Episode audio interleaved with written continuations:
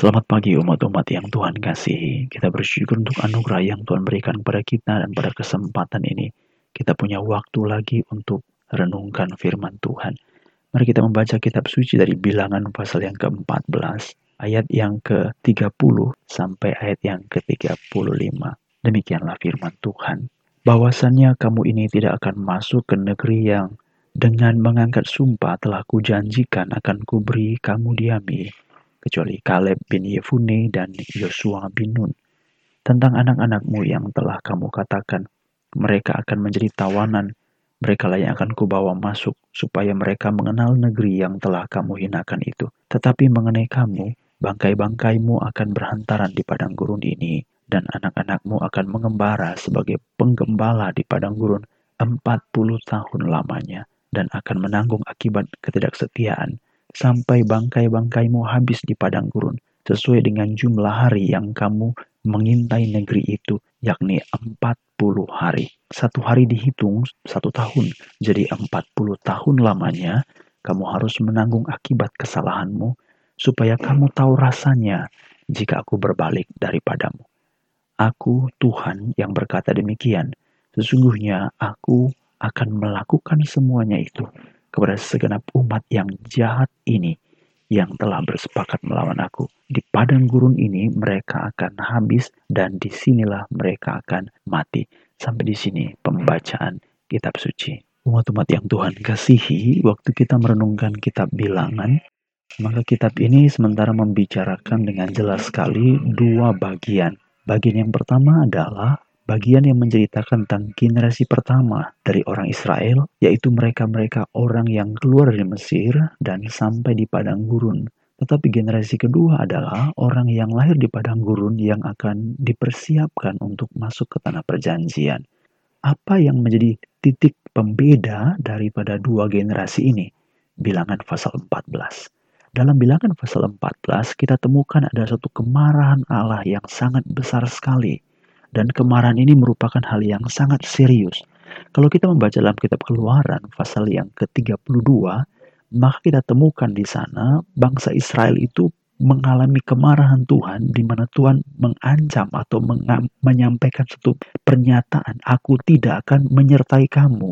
Aku akan mengirimkan malaikat untuk memimpin kamu bersama-sama dengan kamu, dan kamu akan sampai ke tanah perjanjian. Tapi aku tidak akan bersama-sama dengan kamu.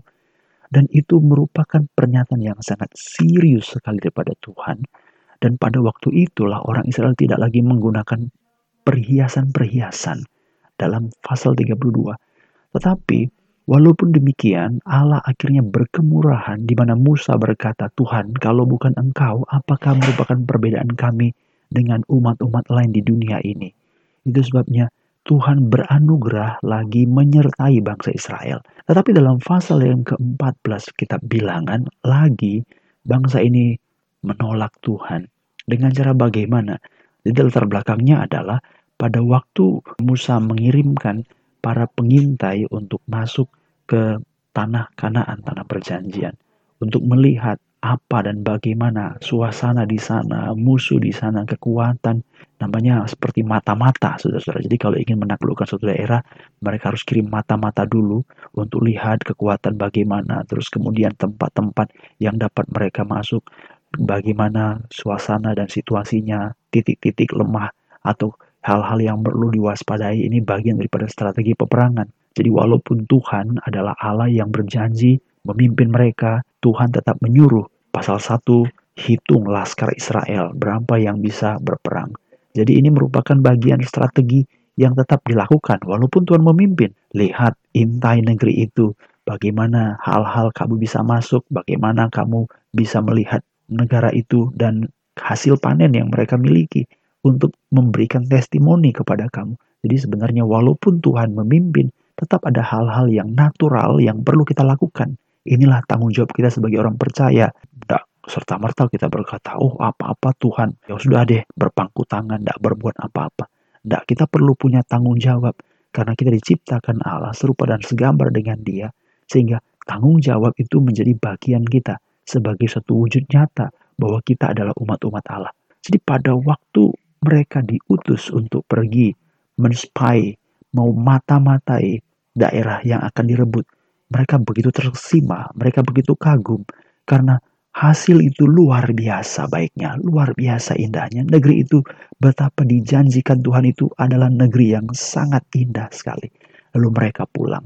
Waktu pulang ada mulai pembicaraan yang sangat mengkagetkan. Karena dari antara dua belas pengintai itu, sepuluh dari antara mereka itu memberikan kabar yang buruk, dua di antara mereka itu memberi kabar yang baik.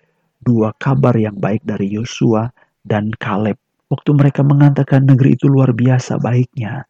Tetapi yang sepuluh berkata negeri itu adalah negeri para raksasa. Kita ini seperti belalang. Kita tidak bisa menaklukkan, mengalahkan mereka. Kita pasti mati.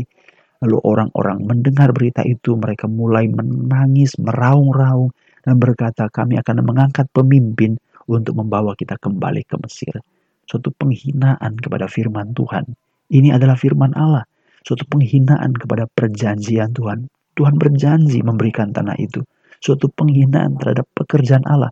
Karena Tuhan sudah bekerja untuk membawa mereka dari tanah Mesir, dari perbudakan, dan membebaskan mereka. Dan pada waktu itu kita bisa melihat penghinaan kepada pekerjaan Tuhan, penghinaan kepada perjanjian Tuhan, penghinaan kepada firman Tuhan.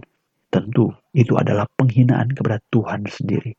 Ini merupakan hal yang sangat menyedihkan sekali. Sehingga Tuhan berkata dalam ayat yang ke tiga puluh, kamu tidak akan masuk ke negeri yang dengan mengangkat sumpah telah aku, aku telah berjanji untuk memberi kepada kamu. Aku telah berjanji pada nenek moyangmu. Aku telah berjanji kepada Abraham. Negeri ini akan kuberikan kepadamu. Setiap tanah yang kamu injak, kemana engkau pergi sebelah kanan, sebelah kiri, luasnya, itu akan kuberikan kepadamu. Bahkan Abraham dengan otoritas daripada Allah berkata kepada Lot, silahkan pandang tempat yang kau mau pilih. Jika aku kanan, kau ke kanan, aku ke kiri. Ini merupakan bagian daripada perjanjian Allah. Tetapi bangsa ini, bangsa yang tegar tengkuk ini, menolak untuk menerima, meragukan, menghina perjanjian itu, menghina apa yang telah diperbuat Allah dengan menyelamatkan mereka dari perbudakan Mesir, menghina firman Allah. Sebagai orang percaya, jangan sampai kita menjadi orang-orang yang menghina. Menghina pekerjaan Tuhan, menghina firman Tuhan, menghina apa yang telah Allah nyatakan, menghina perjanjian. Efesus pasal dua ayat yang kedelapan, kamu diselamatkan bukan karena perbuatanmu. Jadi jangan kita menghina kasih karunia Allah dengan mengedepankan, dengan menggembar-gemborkan. Kita menjadi orang yang memiliki kerajaan surga dengan perbuatan dan kesalehan, dengan doa yang tinggi, dengan nyanyian yang tinggi, dengan ibadah yang tinggi. Tidak, jangan hina kasih karunia Allah. Allah berkata, itu bukan perbuatanmu. Itu bukan hasil ibadahmu, usahamu, amalmu. Jangan ada yang memegahkan diri. Jangan pernah menghina. Jangan pernah menghina pekerjaan Tuhan. Efesus pasal dua ayat kesepuluh dikatakan, kamu ini ciptaan Allah, diciptakan dalam Kristus Yesus untuk melakukan pekerjaan baik yang dipersiapkan Allah sebelumnya. Setiap kita masing-masing ada tujuan. Setiap kita masing-masing ada maksud Allah. Maksud yang kekal, yang dipersiapkan Allah. Mari, jangan hina. Dengan cara bagaimana? Dengan mengerjakan ambisi sendiri, cita-cita sendiri.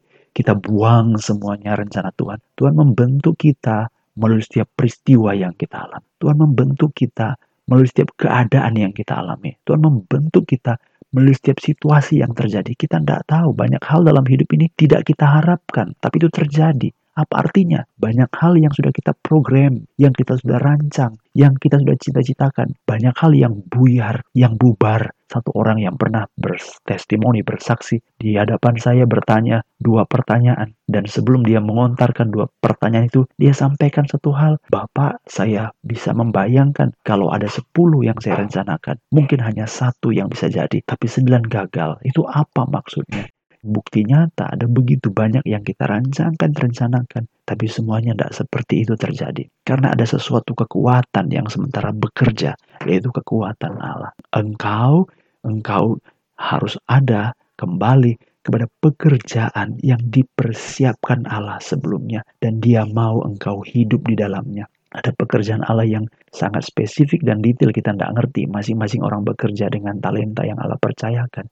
Tapi satu hal yang pasti, pekerjaan yang baik itu adalah pekerjaan supaya kita membawa orang-orang mengenal Kristus sebagai Tuhan dan Juru Selamat. Perjanjian Allah pada Abraham adalah janji kepada keturunannya, yaitu kita. Olehmu, olehmu semua bangsa di bumi akan mendapatkan berkat keselamatan. Tuhan mengungkapkan kemarahannya kepada orang Israel. Tuhan berkata dalam ayat yang ketiga puluh empat, sesuai dengan jumlah hari yang kamu pakai untuk mengintai negeri itu, yaitu empat puluh hari, maka satu hari dihitung satu tahun. Itulah latar belakang kenapa Tuhan akhirnya memuter bangsa ini di padang gurun. Bilangan pasal empat belas.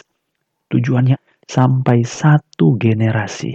Generasi semua yang lahir dari Mesir, generasi yang ikut keluar dari Mesir, generasi yang melihat tanda-tanda ajaib daripada Tuhan di tanah Mesir, semuanya mati berhamparan di padang gurun. Menyedihkan sekali. Umat-umat yang dikasih Tuhan, mari renungkan kasih Tuhan.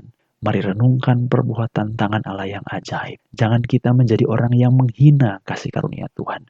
Jangan jadi orang yang menghina perbuatan Allah. Jangan jadi orang yang menghina firman Tuhan itu sendiri. Kita bukan orang hebat, tapi kita orang percaya. Apa artinya? Setiap perkataan Tuhan bukan untuk dibantah. Setiap perkataan Tuhan bukan untuk didebat. Setiap perkataan Tuhan bukan untuk diargumentasi. Tapi setiap perkataan Tuhan adalah untuk ditaati. Kadang-kadang firman Tuhan tidak sesuai dengan akal, logika, pikiran kita. Tapi jadilah orang yang percaya. Jadilah umat Allah. Taatlah firman Tuhan. Sehingga dengan demikian kita akan melihat pekerjaan-pekerjaan Allah terus akan dinyatakan dalam hidup kita. Mari sama-sama kita berdoa.